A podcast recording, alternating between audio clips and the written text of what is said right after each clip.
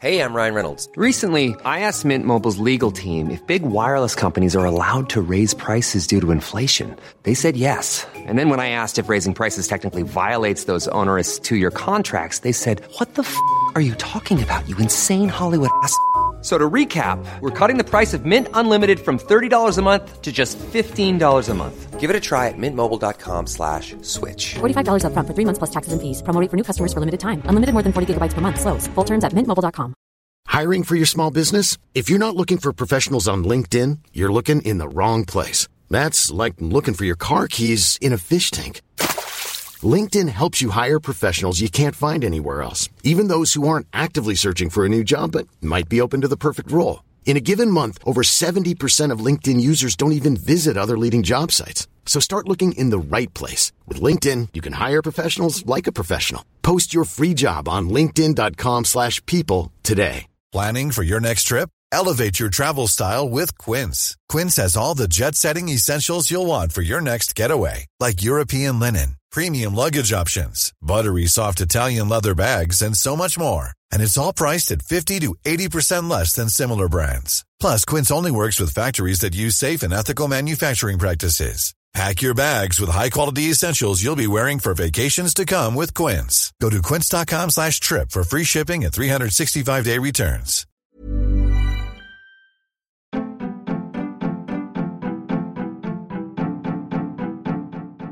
Welcome to The Other Hand, a podcast brought to you by CJP Economics, a collaboration between Jim Power and Chris Johns, where we discuss the intersection between politics, finance, and economics. Our back catalogue of podcasts can be found at our Substack website, and that Substack site also contains our extensive body of written work. Thanks for listening and reading. If you like our work, please share with your friends and sign up to our newsletter.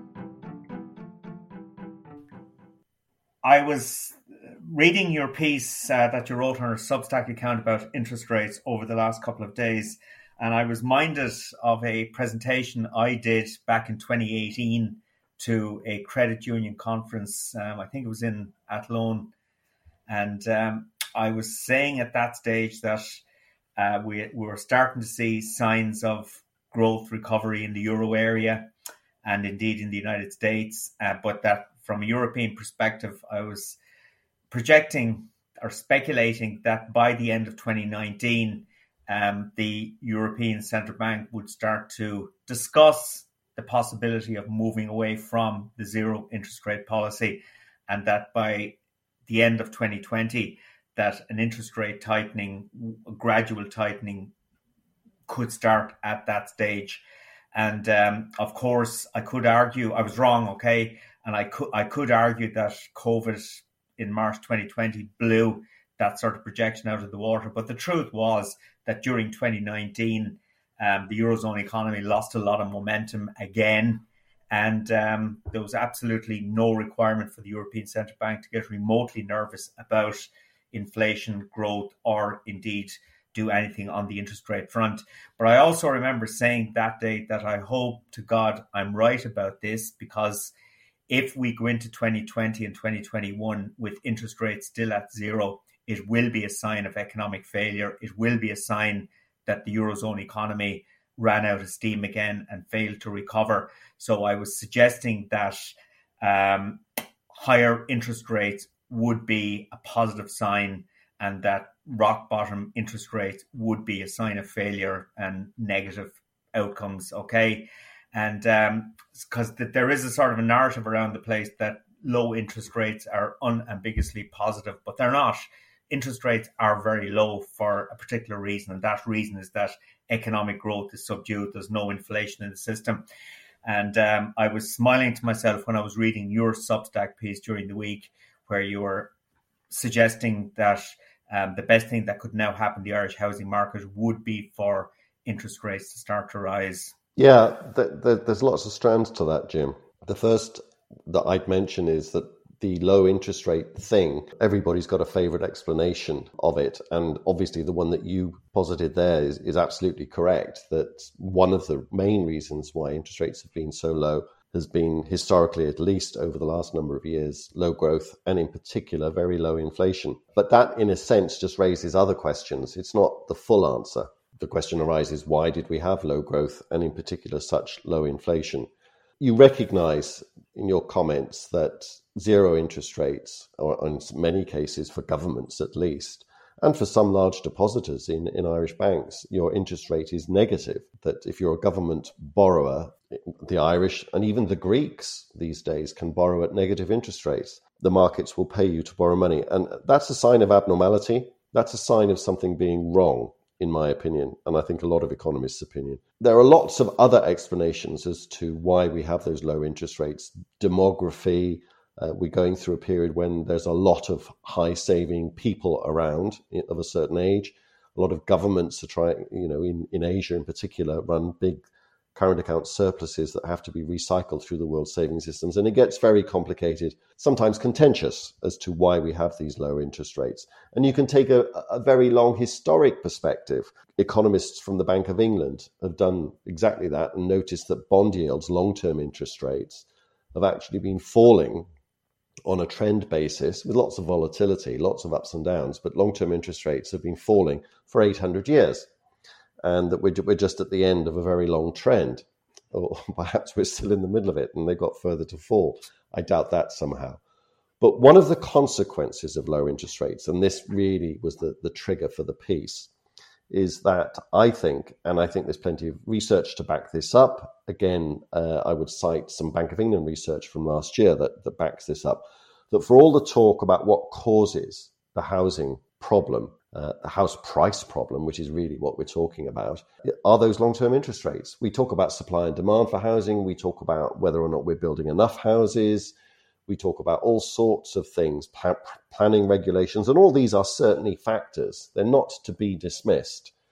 But this research that chimes with my intuition is that the prime or one of the prime drivers of very high house prices globally, not just in Ireland, is this low interest rate thing. And it's a matter of simple arithmetic that, you know, if rent, if rental yields are as low as one or 2%, which is the corresponding way of saying house prices are very high, it still pays people to borrow money to become landlords. So that, there's good financial reasons for why low interest rates drive house prices further.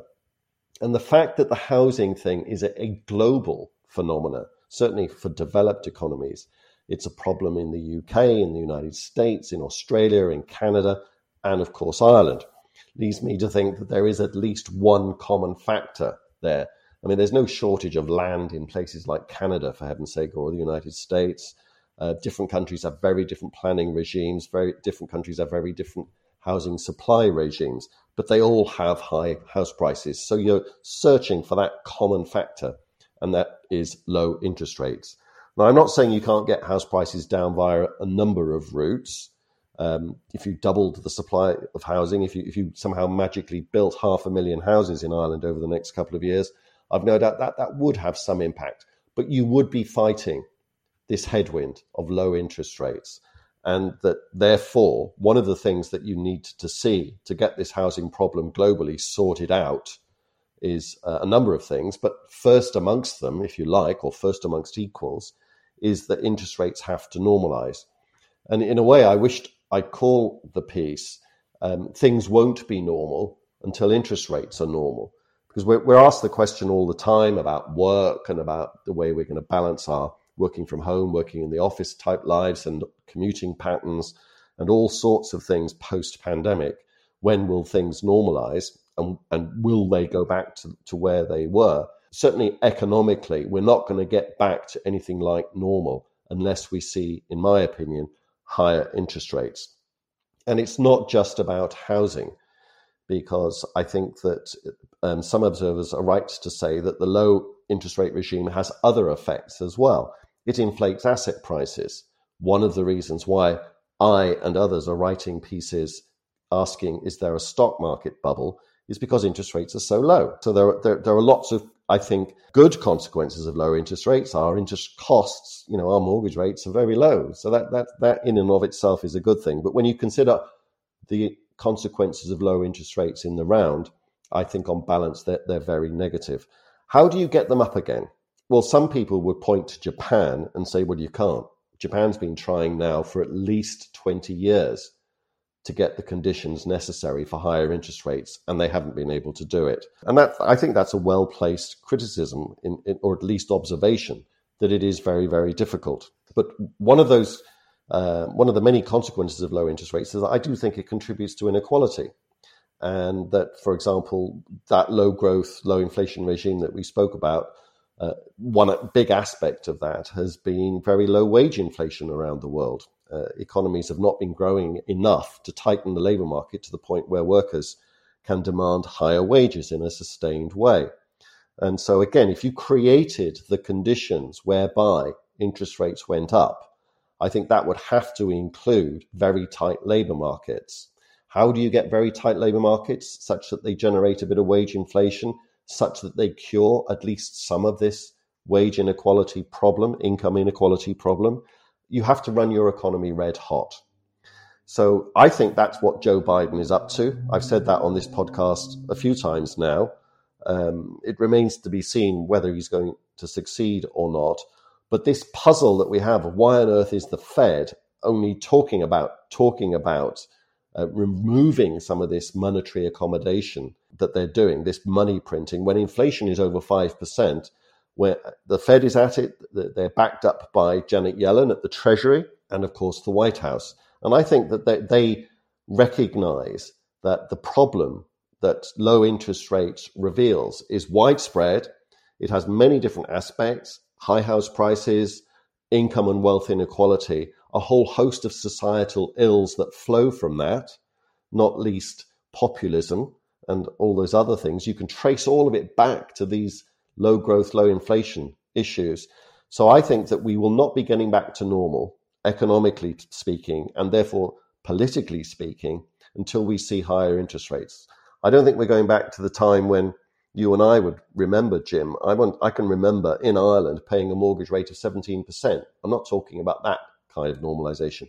I'm talking about interest rates going up a bit, not a lot. But until that happens, I think that we're going to be uh, fighting a problem and potentially a big problem. And I do, th- I do applaud Joe Biden's experiment. I observe that Europe in the round is not doing this. The ECB is trying its best, but the fiscal authorities are not, in my opinion. So I'm quite pessimistic about our ability to get those interest rates up. I do think that we have, in a sense, turned Japanese and are replicating their experience. And I'm quite pessimistic about the prospects of, of this happening.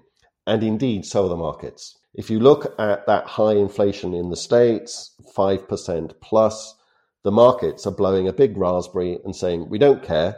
And this is the all important bond market. All of the measures that we look at are saying, uh, the markets are saying very explicitly, good luck with your attempts to get inflation up, Mr. Federal Reserve. You ain't going to succeed. That certainly would be one of my concerns, one of the reasons for, for my pessimism, because in a, to an extent, to a considerable extent, I agree with the marketplace. But my piece was was partly inspired by a comment um, or a discussion that I had with with a commenter who very kindly uh, offered all sorts of remarks about our previous podcast, and in particular the remarks I made at the end, which was about this problem of high house prices in particular, but also other issues as well, and the way it's affected all of us, but in particular the way it's affected younger people. And I talked about our generation, you and me, Jim, pulling ladders up behind us in terms of pensions, in terms of job prospects, in terms of house prices, uh, in, in, all sorts of different ways. And, and this commenter listed lots of ways that um, I didn't mention. These ladders being pulled up behind us are leading to societal and, in particular, intergenerational issues that I think are starting to come to the fore. Um, so that's what motivated all of that. There are lots of issues in that, but I, I do think that for pe- for us and for, for any of our listeners looking forward and asking that question, what does economic normality look like post pandemic? We ain't going to get it until we get higher interest rates. Yeah, it's it's it's it's very hard to disagree with that, and uh, all all of the evidence we're getting um, is certainly suggesting that higher interest rates are still some distance away. Uh, earlier this week, the Federal Open Market Committee, which is the interest rate setting body within the U.S. central bank, the Federal Reserve, um, issued its latest, latest statement after its latest meeting. And um, it was basically saying that while economic activity and employment have continued to strengthen, um, the sectors that have been most adversely affected by the pandemic um, have not yet fully recovered. But more significantly, they say that although inflation is rising, it's largely reflecting transitory factors. And they say that the risks to the economic outlook remain. And they go on then um, in a more specific way. And, you know, it cites its mandate, which is to achieve maximum employment and inflation at the rate of 2% over the longer run. And obviously, inflation is well over 2% at the moment.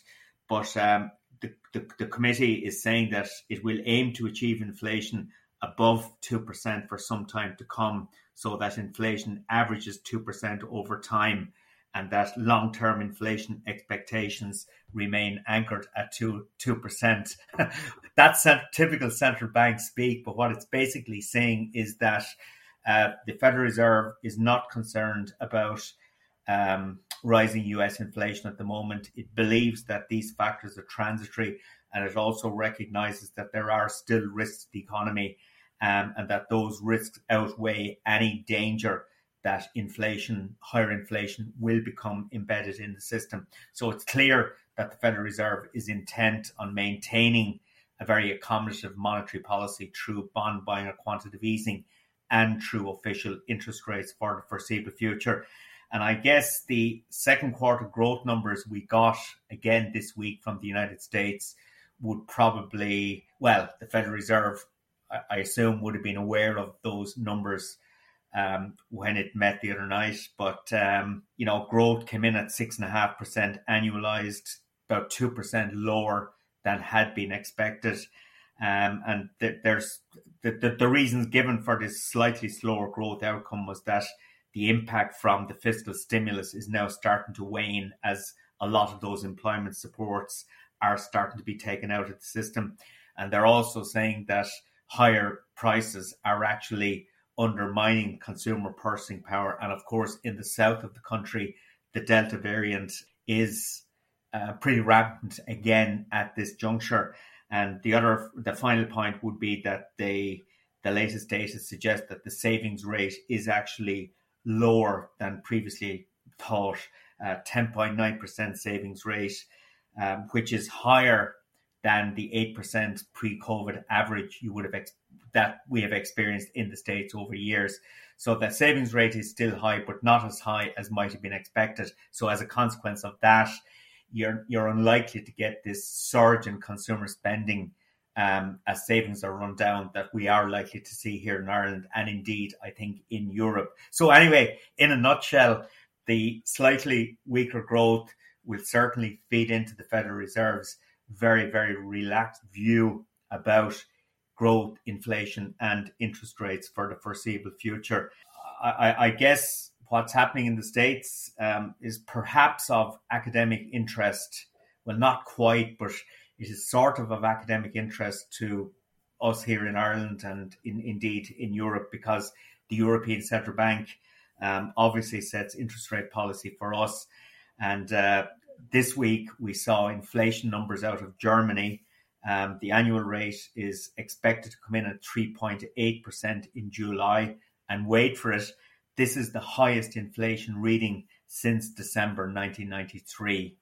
Okay, so when I teach economics to students, the first thing I always say I want I want to try and show you by the end of this course is the importance of being able to delve into and interpret statistics to see what the real story is. And of course, the real story is that the VAT cut that was implemented in Germany in the second half of last year as a COVID response, uh, that cut has now been reversed. So you're getting this year on year base effect, which is very significant. You know, I, I think if you strip that stuff out, uh, the inflation backdrop in the euro area remains very, very um, subdued, modest. And despite uh, Jens Weidmann, the president of the Bundesbank, the German central bank, recently expressing concerns that the European Central Bank might keep interest rates too low for too long. Um, I think there is no possibility of the European Central Bank doing anything on the interest rate front for the foreseeable future. So, as a consequence of that, feeding into your Substack piece, um, you know, interest rates are going to remain low, and that's going to continue to fuel um, the housing market here. I think there's no doubt about that. That's the conclusion I draw from the states as well, because I talked about Joe Biden conducting this experiment to try and generate enough growth and inflation such that things like house prices don't go up quite as much as they did in the past via the interest rate effect and all of the other consequences for wage inflation that I talked about.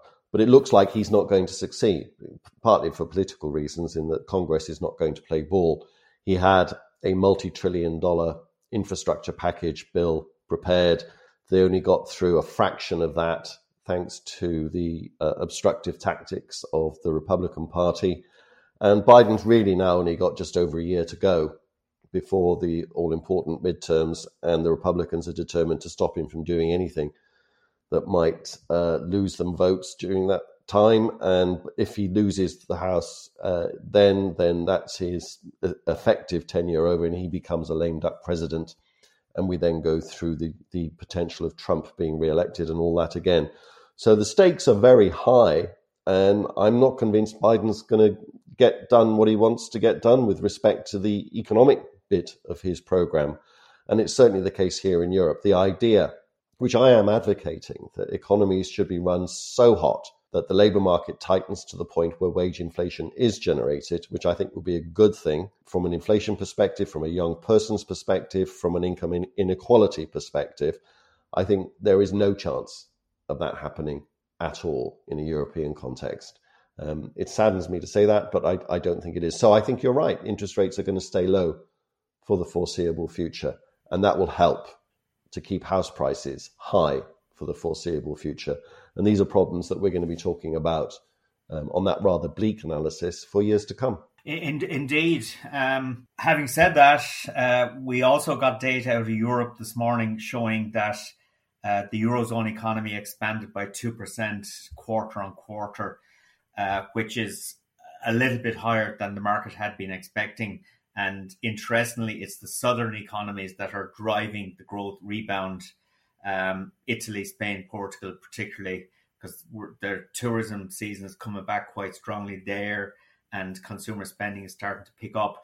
But I think the other interesting aspect of those data, you know, at, at the end of the second quarter, um, the eurozone economy is still three percent below quarter four nineteen, which was the the last I suppose, pre-pandemic um, level of GDP that we saw. So the eurozone is, as I say, is about three percent below that. Uh, but then Spain is six point eight percent below it. Germany is three point three percent. France is um, around three point three percent.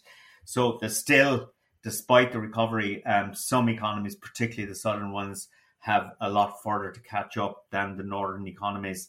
Um, and we also saw that the um, Eurozone unemployment rate came in at 7.7%. So that represented a, decline of 423,000 in unemployment.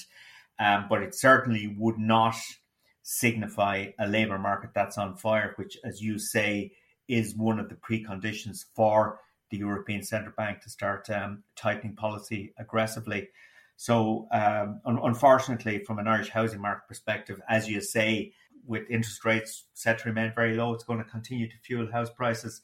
Uh, there's one, uh, there was one piece of information out this week in relation to the Irish housing market, um, because there there is this perennial debate amongst economists here in this country anyway, and I think it is the same in the UK um, about what really drives house prices. You have uh, elucidated and elaborated uh, um, on the impact of interest rates.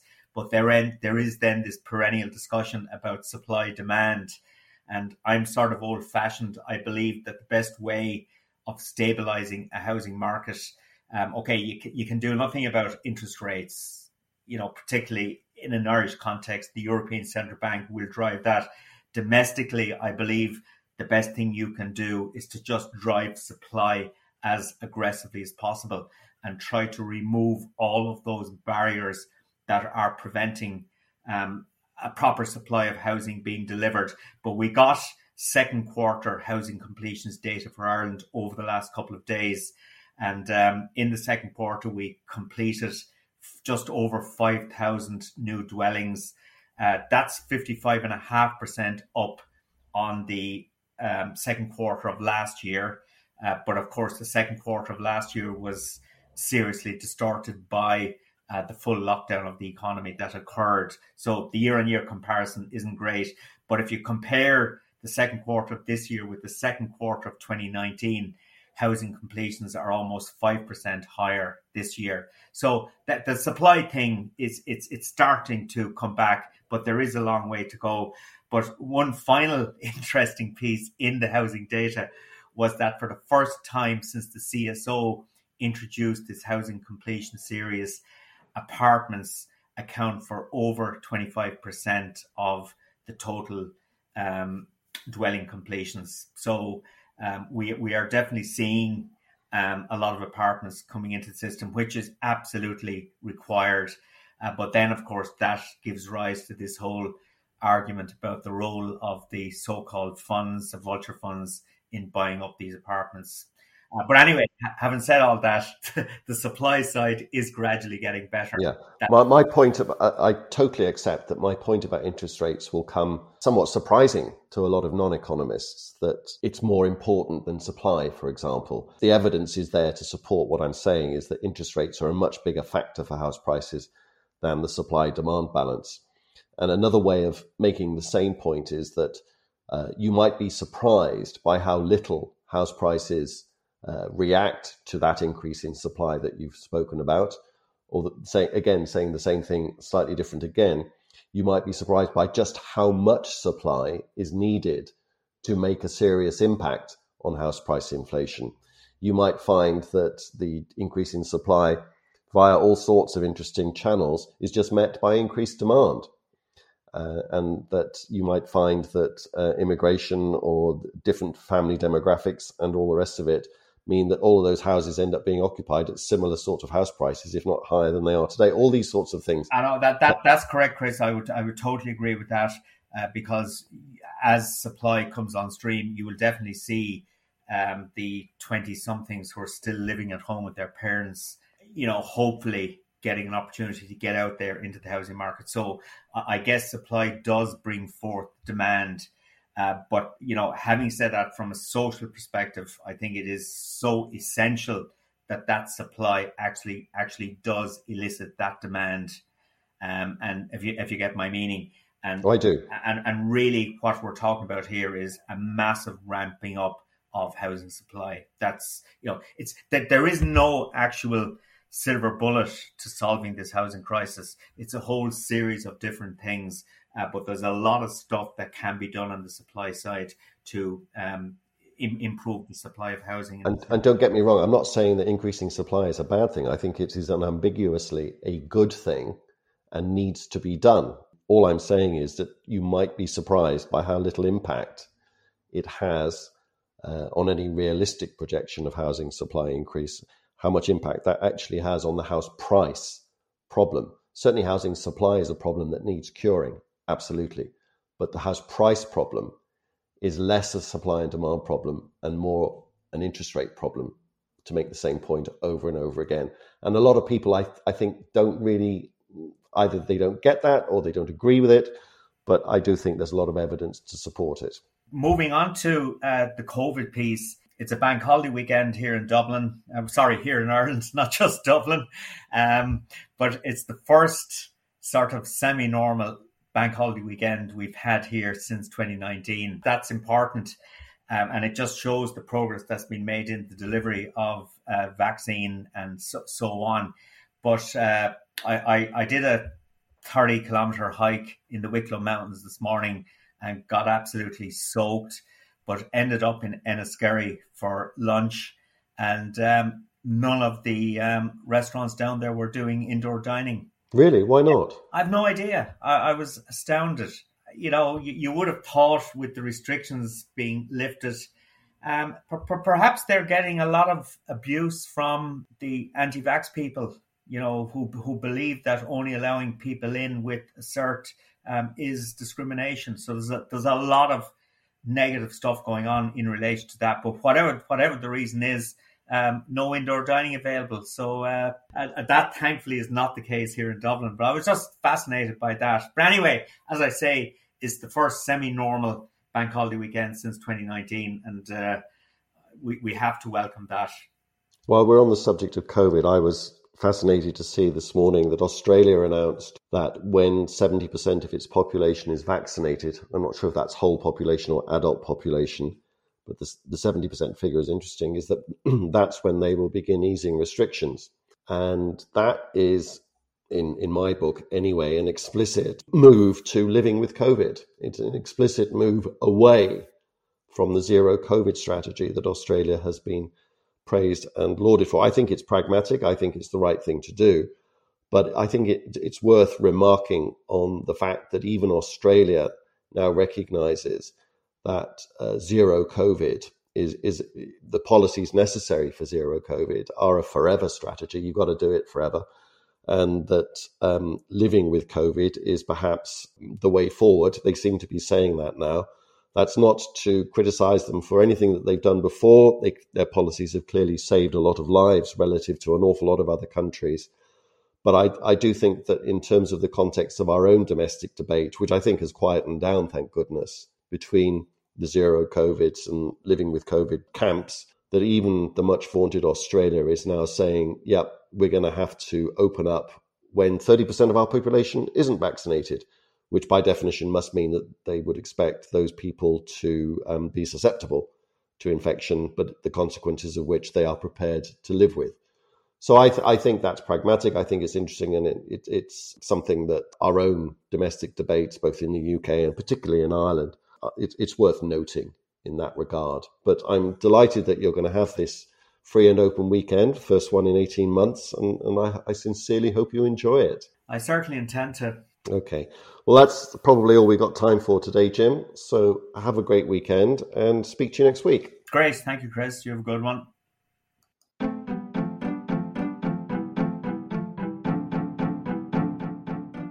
You have been listening to Chris Johns and Jim Power on the other hand. We hope you enjoyed it. If you did, please sign up to our Substack account www cjpeconomics.substack.com.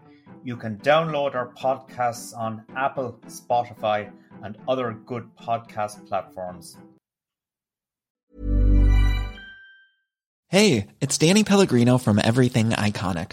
Ready to upgrade your style game without blowing your budget? Check out Quince. They've got all the good stuff shirts and polos, activewear, and fine leather goods all at 50 to 80% less than other high-end brands.